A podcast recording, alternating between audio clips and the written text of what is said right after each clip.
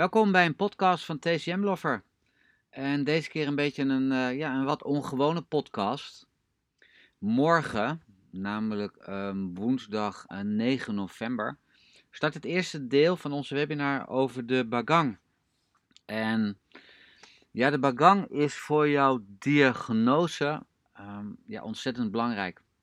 je leest ook wel in de studieboek, het vormt de fundering van jouw diagnose. En ja, om die aan te leren wordt de bagang vaak in uh, hokjes gedaan. Hier in het Westen leren we vaak in hokjes, we leren in rijtjes.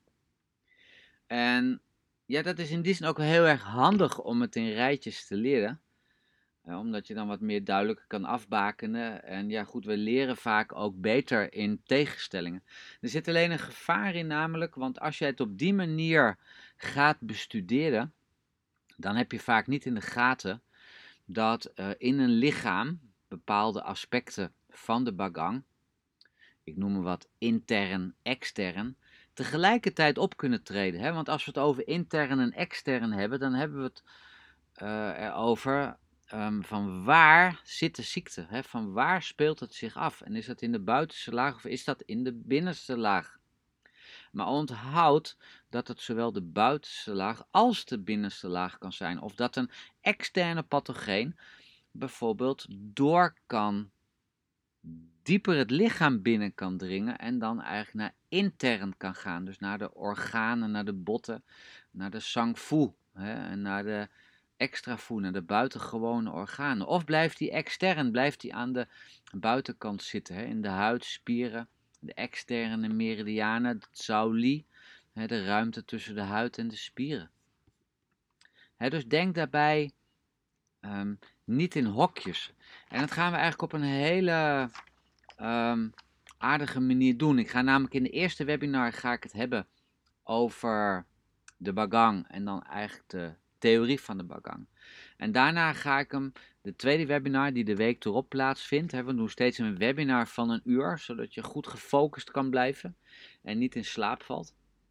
Want vaak zie je met die langdurige webinars, althans dat heb ik zelf, dat ik denk van wow, uh, laat maar, hè, dan word je helemaal vermoeid van. En die laatste, dat vierde, vijfde en zesde uur, dat lukt niet meer zo goed. dus bij TCM Lover werken we eigenlijk in wat kortere periodes en dan hè, wekelijks dat we een webinar organiseren. Dus de eerste keer over de Bagang, de theorie. Daarna gaan we het ook hebben over de Bagang uh, in relatie tot de uh, spijsverteringsklachten die we kennen. Hè. En zo ook die week daarna, in de laatste week, gaan we de Bagang eigenlijk relateren aan bepaalde klachten en aan symptomen dus dat is vaak net weer een andere manier dan dat je hem op school aangeboden krijgt. En je kan zo'n bagang, die kan je niet vaak genoeg uh, herhalen om hem goed te internaliseren. Want het is een lastige om hem echt goed te leren kennen.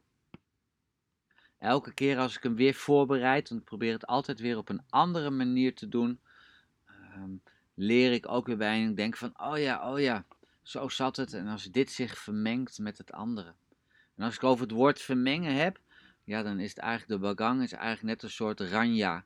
je hebt water, je doet er wat siroop in, dat kan zich gaan vermengen. En dan zou je nog voor kunnen kiezen om die ranja te gaan verwarmen. Of juist bijvoorbeeld om er een ijsje van te maken. en zo, moet je, zo kan je ook de um, bagang zien. Ik heb voor jullie even een, uh, een verhaaltje gemaakt over de bagang. Om eigenlijk een beetje te begrijpen van hoe het zit. Misschien vind je het gek, misschien denk je van nou uh, laat maar. Misschien vind je het heel grappig en uh, wens je ernaar te luisteren. Het verhaal wat ik je, jou ga vertellen, dat speelt zich af in een kasteel in de middeleeuwen. het is een kasteel, daar woont de koning, koningin. een aantal dochters, een aantal zonen hebben ze. En dat paleis van de koning, of dat kasteel van de koning, daar zit een hele grote dikke muur omheen. En op die muren van dat kasteel, daar staan dag en nacht soldaten van de koning. Om zowel de stad als het kasteel, kasteel tegen indringers te beschermen. En dat is eigenlijk die indringers, dat is, uh, dat is eigenlijk de vijand. Dat is de vijandelijke chi, de Xie En die soldaten die op de muur staan, dat kan je als de Weichis zien. En in het kasteel zelf, daar branden warme, warme kachels. Hè, branden haardblokken, hè, zodat het kasteel, hè, die ruimtes in het kasteel goed worden verwarmd. Hè, en ook in de smederij en in de bakkerij, hè, daar branden de kachels. Hè, zodat hè, de zwaarden en de werktuigen voor op het land gesmeed kunnen worden. Hè, en in de bakkerij dat de broden gebakken kunnen worden.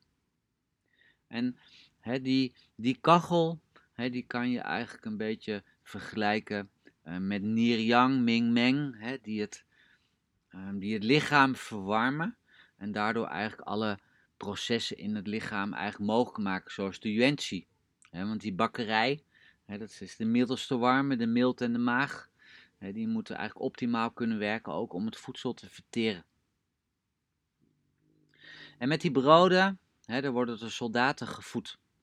Hè, dus we hebben eigenlijk die kuchi en die voeding en het bloed wat eruit gemaakt wordt, hebben we nodig om die soldaten goed gevoed te krijgen. Zodat die poriën buiten, uh, buiten hè, de buitenste in het externe deel, op die muur van het kasteel, dat die soldaten goed gevoed kunnen worden.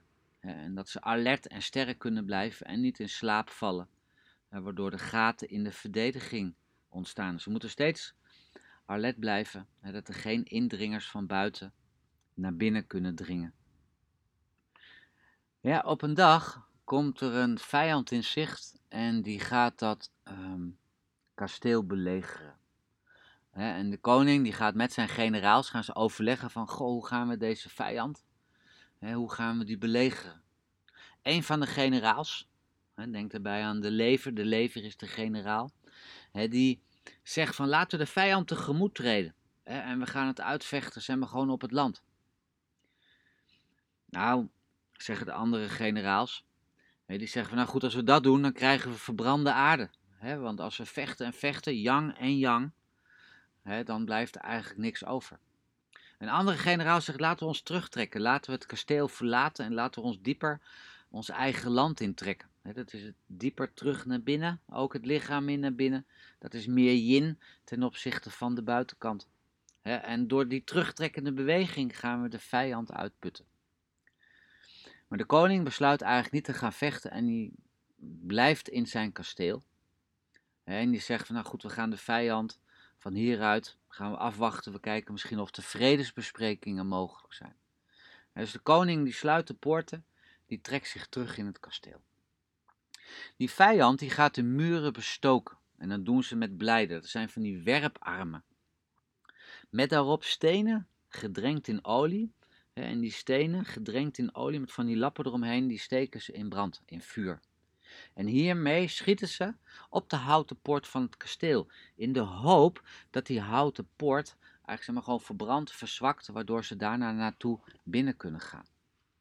Wat ik hier beschrijf is een EPF-windhitte.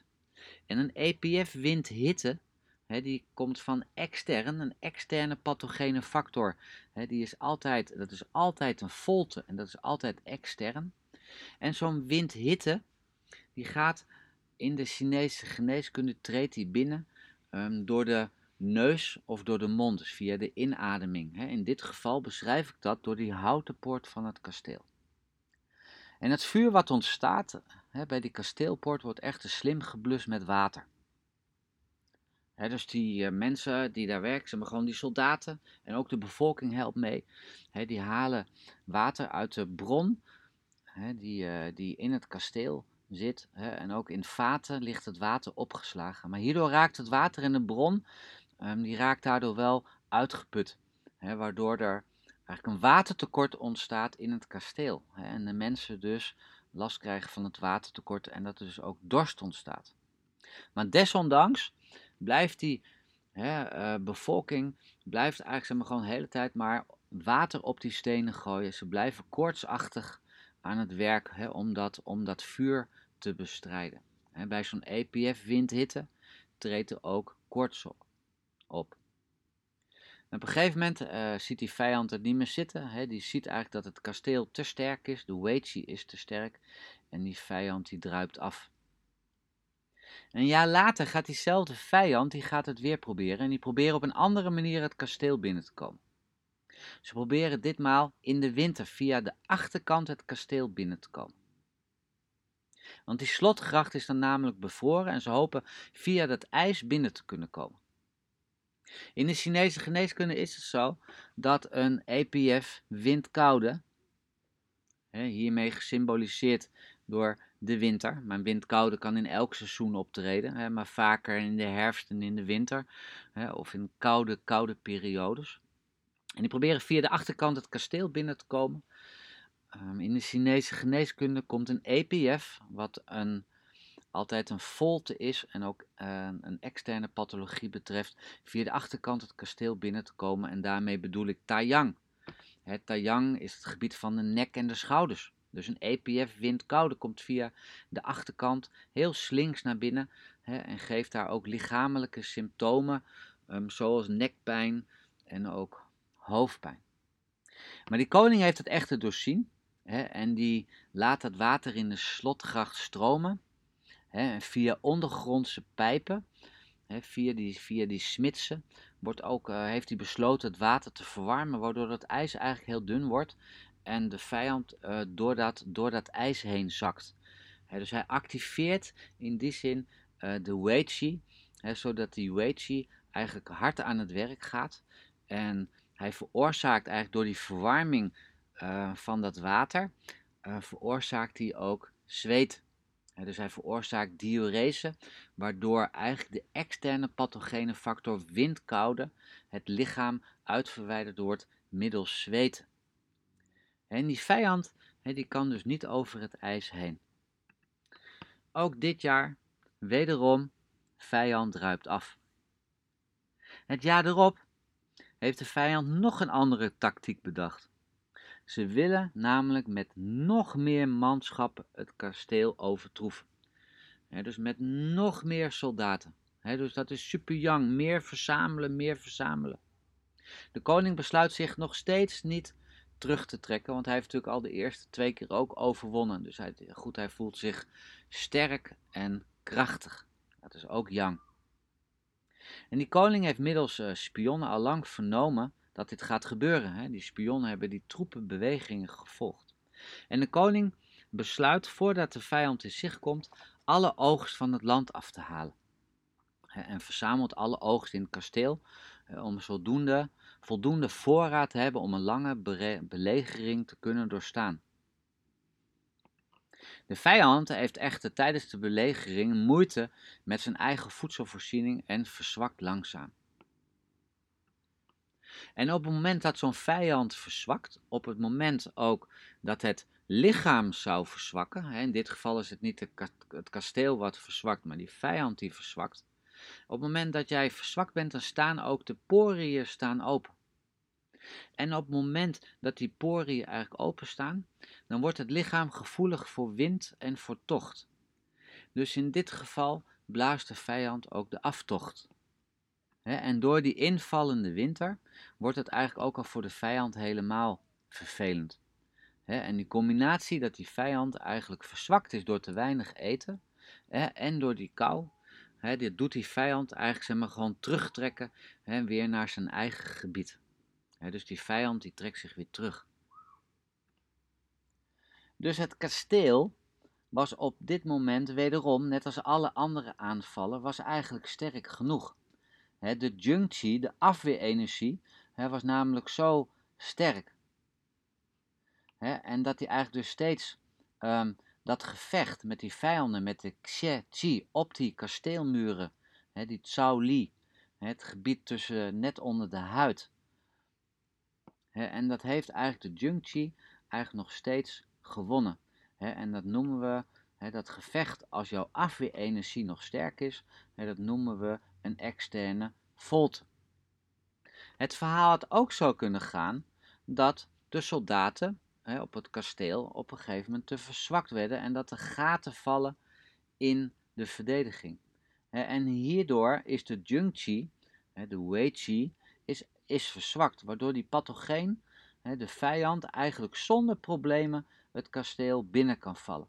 En dat gepaard, en dat gaat gepaard met uh, geen koorts of slecht lichte koorts, omdat die afweer van de soldaten er niet is.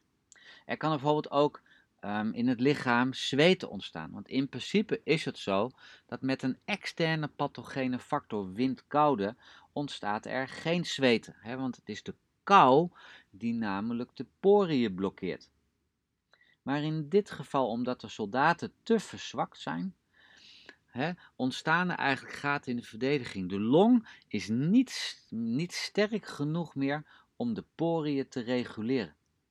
Het openen en sluiten te reguleren. Hè, waardoor eigenlijk de lichaamsvloeistoffen um, ja, eigenlijk zo naar buiten kunnen sijpelen. En ook de lichaamspijnen, hè, die bij een EPF windkoude hevig zijn, hè, die zullen bij een externe leegte, als de soldaten verzwakt zijn, hè, die zullen minder uh, erg, minder pittig aanwezig zijn. Dus lichte lichaamspijnen. En als die soldaten dan op die kasteelmuur verzwakt zijn, hè, dan kan eigenlijk die vijand, die kan over die muren heen klimmen en eigenlijk het paleis binnengaan van de koning. En op dat moment worden eigenlijk, hè, de smederij wordt aangedaan, um, hè, ze vallen ook de bakkerij binnen, oftewel de interne organen worden aangedaan.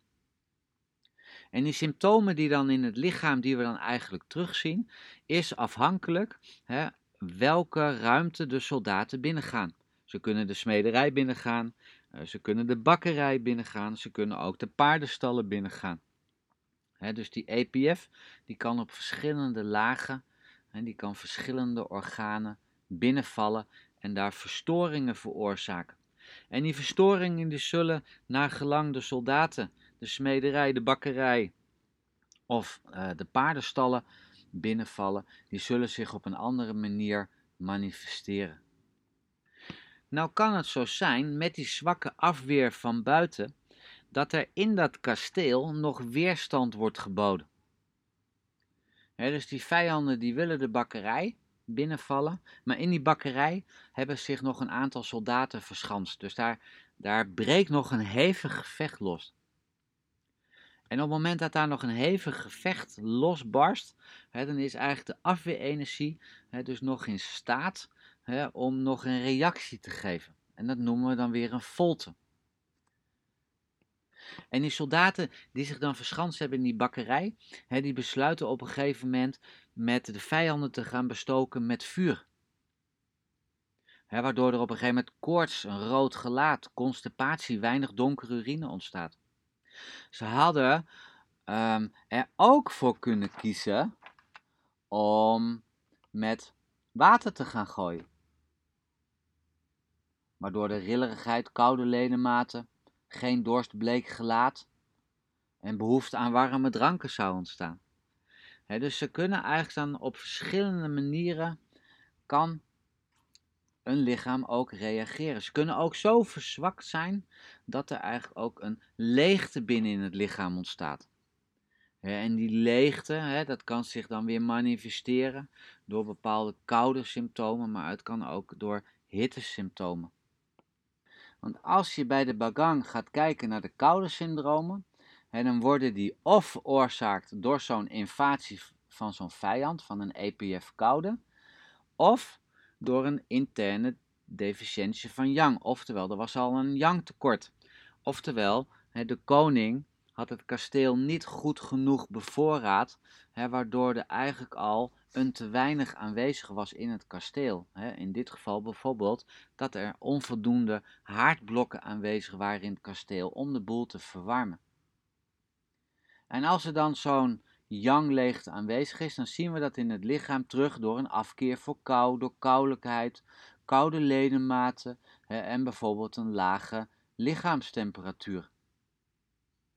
Het kan ook zijn dat die vijand zo sterk is dat die bam, die koude vijand, die treedt zo binnen. Terwijl die koning wel alles goed verzorgd had binnen, waardoor er een volle kou ontstaat. En dan zien we veel overeenkomstige symptomen met de rillerigheid, de koude ledematen, geen dorst. Maar we zien bijvoorbeeld ook een buikpijn die verergerd wordt door druk. Hè, omdat de boel eigenlijk binnenin al zo vol is en er komt nog meer bij. Terwijl het al vol is, dan is die druk op de buik eigenlijk te veel. En bij een yang leegte, bij zo'n lege kou, zie je juist vaak dat het lichaam die massage ehm, graag uh, ontvangt hè, en die warmte graag wil ontvangen. Nou, zo kennen we natuurlijk ook nog de volle hitte. Zo kennen we nog de lege hitte. die kennen we. We kennen excess en deficiëntie. Kennen we hè, bijvoorbeeld de chi-leegte, de yang-leegte, de bloedleegte, de yin-leegte. En als we die dan allemaal in rijtjes hebben geleerd en, we, en, we, en we begrijpen ze, onthoud dan altijd dat je ze uit het hokje haalt. Want deze parameters, ze kunnen allemaal optreden. Het kan er ook slechts één of twee zijn, dat je alleen zegt ik zie alleen een volte of een leegte. Maar heel vaak komen ze gemengd voor. dus je ziet vaak dat koude en ook een deel hittepathologie tegelijkertijd in het lichaam kan voorkomen. En daarom moet jij goed kunnen jong leren eigenlijk met die kennis. zie dat als dat als de siroop en het water dat het verwarmd kan worden, maar dat het ook in de vriezer gestopt kan worden om een ijsje van te maken. Alles kan zich in die zin vermengen. En doordat jij goed kan leren jong leren met die bagang, um, kan je eigenlijk in het diagnoseproces um, redelijk eenvoudig uiteenrafelen wat er zich in het lichaam afspeelt. Dus dit is eigenlijk een beetje waar wij het over gaan hebben. Ehm, ik ga natuurlijk niet zo'n heel lang verhaal vertellen over die kasteelmuur. Hè, uh, dat is eigenlijk alleen maar even op een grappige manier dat je denkt, hé, hey, zo kan ik het ook zien. Hè, we zullen in de training, zullen we het met name gaan hebben over voorbeelden die jij in de praktijk kan tegenkomen. En ik hou er inderdaad altijd van om dat wel met aardig of grappige voorbeelden te doen, hè, zodat dat zich bij jou wat makkelijker kan internaliseren. Ik dank jou heel hartelijk en um, ja, wellicht tot morgen.